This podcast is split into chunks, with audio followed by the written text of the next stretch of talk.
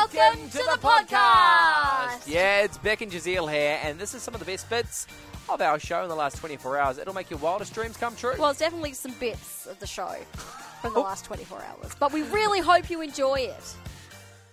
This is what Japanese scientists have come up with now. It's to do with uh, robots. Uh, they are using artificial intelligence to teach them to laugh at jokes.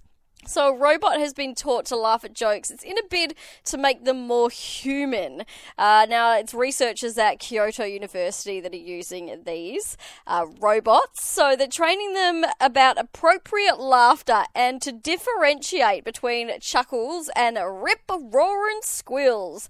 Um, so, they've described their work uh, about how they hope of making conversations more natural.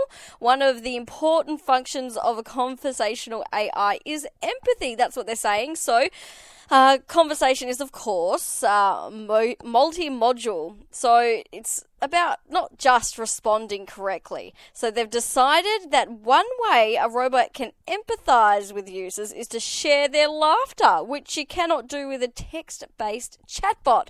So, uh, right now, they're creating a shared laughter model and they're hoping it's going to help the AI to detect laughter and decide whether to laugh and also what kind of laughter would be best. Uh, so they've done some short two to three minute dialogues between people and this AI, and they tested the system, and apparently it performed well. However, the experts said that there's more work to do to, you know, truly create a natural laughter in situations.